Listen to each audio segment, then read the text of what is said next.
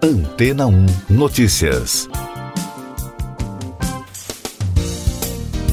Bom dia!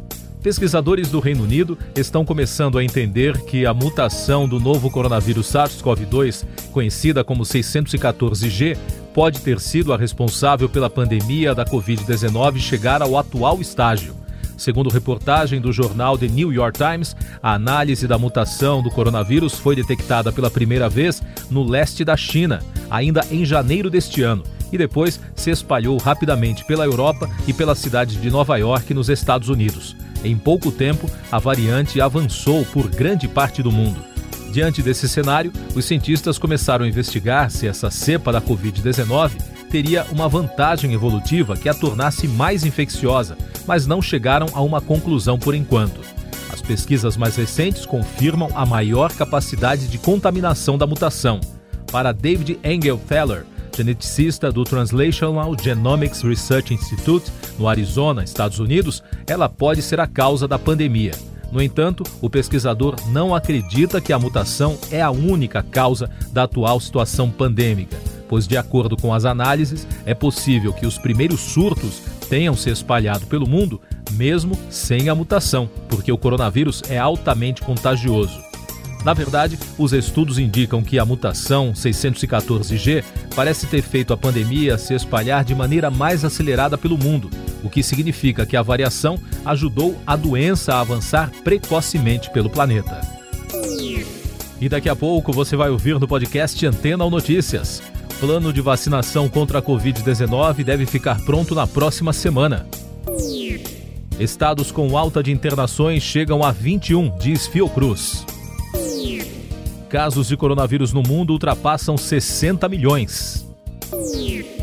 O Ministério da Saúde informou que o Plano Nacional de Vacinação contra a Covid-19 será divulgado na próxima segunda-feira. Entre os pontos a serem definidos estão as regras de distribuição do medicamento e de armazenagem, treinamento das equipes, número de pontos de vacinação e se ela será feita por agendamento e para quais grupos. Segundo o relatório da Fundação Oswaldo Cruz, o número de estados com pelo menos uma região com tendência de alta nos casos de Covid-19 passou de 15 para 21 no espaço de uma semana. O levantamento aponta que os seis estados que se somaram ao grupo são Mato Grosso do Sul, Pará, Paraná, Rio de Janeiro, Sergipe e Tocantins. O número total de casos de Covid-19 no mundo somou na quarta-feira 60 milhões 14 mil 291. O total de mortes chegou a 1 milhão 415 mil 258 os dados foram baseados em informações oficiais apuradas pela agência de notícias France Press. Para os especialistas no assunto, o aumento no número de casos é explicado pela segunda e a terceira onda, que atingem, respectivamente, Europa e Estados Unidos. Essas e outras notícias você ouve aqui na Antena 1. Oferecimento Água Rocha Branca. Eu sou João Carlos Santana e você está ouvindo o podcast Antena ou Notícias. O número de pacientes que precisam de leitos de UTI de Covid-19 no Rio de Janeiro já é maior do que o número de vagas nos hospitais públicos da cidade. Com isso, alguns pacientes são obrigados a esperar dias para a transferência. Até quarta-feira, a cidade do Rio tinha mais de 130 mil pessoas infectadas e quase 13 mil mortes por coronavírus. Prefeitura de Curitiba suspende cirurgias eletivas em hospitais privados.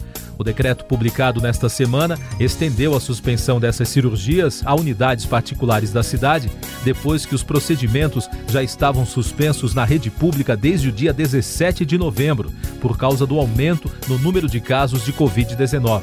A cidade tem 70.200 casos confirmados e 1.649 pessoas morreram vítimas da doença. Luto no esporte. O governo da Argentina declarou luto oficial de três dias após a morte do jogador Diego Armando Maradona na quarta-feira, aos 60 anos. O corpo do atleta está sendo velado na Casa Rosada, sede da presidência da Argentina, em Buenos Aires, desde as seis da manhã desta quinta-feira. A morte do maior jogador da história do país causou comoção de fãs, celebridades e autoridades em todo o mundo. Maradona colecionou polêmicas pessoais ao longo da vida, mas deixou uma trajetória única no esporte. Ele conquistou a Copa do Mundo de 1986 com a seleção argentina, foi vice em 1990, passou por grandes clubes e atuou como técnico, inclusive dirigindo a equipe do país na Copa de 2010. China parabeniza Joe Biden pela vitória nas eleições dos Estados Unidos. O presidente chinês Xi Jinping saudou o presidente eleito e disse que um desenvolvimento saudável das relações entre os dois países é de interesse mútuo e da comunidade internacional. O vice-presidente da China, Wang Qishan, também enviou seus parabéns para Kamala Harris um dia depois que um navio de guerra russo quase atingiu um destroyer americano no Pacífico, militares russos testaram um novo e poderoso míssil de cruzeiro na mesma região em que o incidente ocorreu na terça-feira no extremo oriente russo. O QH-35 está em testes para entrar em operação na frota russa do Pacífico no fim do ano. De volta aos destaques nacionais no podcast Antena ou Notícias. A Defensoria Pública do Rio Grande do Sul ingressou na quarta-feira com uma ação civil pública coletiva contra o supermercado Carrefour e a empresa de segurança Vector, devido ao assassinato de João Alberto Silveira Freitas por dois seguranças na unidade de Porto Alegre na semana passada. A ação pede indenização de 200 milhões de reais por danos morais coletivos e sociais. Acidente deixa dezenas de mortos no interior de São Paulo. Um gravíssimo acidente entre um ônibus e um caminhão deixou 41 mortos em Itaguaí, na região de Avaré, no interior paulista. Os feridos foram atendidos em três hospitais da região. A colisão ocorreu no quilômetro 172 da rodovia Alfredo de Oliveira Carvalho. As causas do acidente estão em investigação. Agora as notícias da área econômica. Representantes das indústrias dos países do Mercosul e da União Europeia vão assinar nesta quinta-feira uma declaração conjunta para pedir urgência na conclusão do acordo comercial entre os dois blocos. De acordo com a CNI, a Confederação Nacional da Indústria, o texto será enviado para todos os governos dos países envolvidos nas negociações. A Associação Brasileira da Indústria de Máquinas e Equipamentos informou que os fabricantes de bens de capital do país tiveram alta de 16% no faturamento em outubro, frente ao mesmo período de 2019. É o melhor desempenho do ano, impulsionado por setores pouco afetados pela pandemia e recuperação de indústrias como a automotiva. Pfizer inicia processo para registro de vacina contra a Covid no Brasil. A farmacêutica enviou à Agência Nacional de Vigilância Sanitária, Anvisa, os primeiros dados dos testes de sua candidata à vacina contra o novo coronavírus.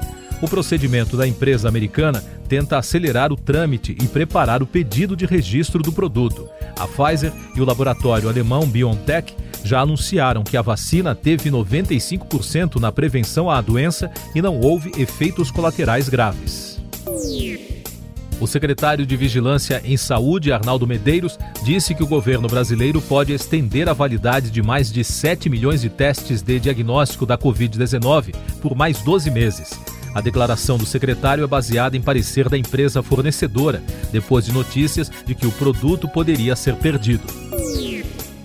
A ONG Médicos Sem Fronteiras denunciou restrições de entrada na Venezuela e anunciou a retirada da equipe de profissionais de um hospital de Caracas, onde desenvolvia um projeto contra a Covid-19. A MSF havia montado na unidade um acampamento com mais de 100 médicos para realizar testes de PCR e de diagnóstico rápido para detectar o coronavírus. Governo americano pode reabrir fronteiras para viajantes do Brasil e de outros países. Autoridades dos Estados Unidos disseram a Reuters na quarta-feira que a Casa Branca está considerando suspender as proibições de entrada de cidadãos estrangeiros que estiveram recentemente no Brasil, no Reino Unido, na Irlanda e em outros 26 países europeus, mas não está considerando suspender o veto de entrada para cidadãos estrangeiros que estiveram na China ou no Irã. A União Europeia revelou na quarta-feira novas regras sobre compartilhamento de dados Segundo analistas, o objetivo é tornar a Europa um centro de inovação, como os Estados Unidos e a China, e alavancar a economia local. A Comissão Europeia fez uma série de propostas para permitir o fluxo de dados através das fronteiras, a fim de ajudar as empresas da região a serem mais competitivas. A maioria dos ministros do Supremo Tribunal Federal votou pela suspensão da revogação das regras de proteção a áreas de manguezais e de restingas, feita pelo Conselho Nacional do Meio Ambiente, que é presidido pelo ministro Ricardo Salles. As deliberações do CONAMA estão suspensas desde 28 de outubro por decisão da ministra Rosa Weber, relatora das ações. O julgamento está previsto para terminar na sexta-feira. Você confere agora os últimos destaques do podcast Antena 1 Notícias. A Polícia Federal deflagrou nesta manhã uma operação conjunta com o Ministério Público Federal em mais uma ação da Operação Lava Jato. As investigações apuram práticas criminosas na gerência executiva de marketing e comercialização da Petrobras, que faz parte da diretoria de abastecimento da companhia. Segundo a Polícia Federal, o investigado, ex-funcionário da empresa, já foi alvo de medidas judiciais na fase 57 da operação e, por ocasião do avanço das investigações, é novamente objeto de mandados de busca e apreensão.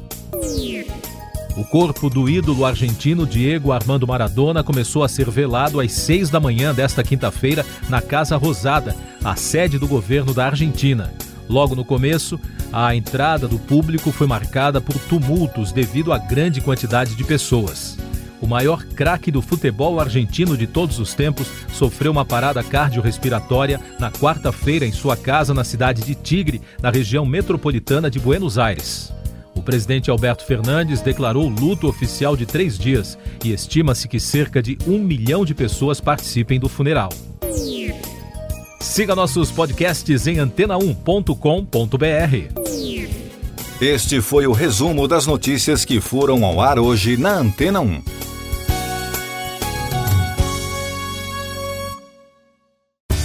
Depois de tanto conteúdo legal, que tal se hidratar com água rocha branca? O consumo regular de água durante o dia traz benefícios para a saúde, como, por exemplo, manter a pele bonita e hidratada. Rocha Branca, da fonte direto para sua casa.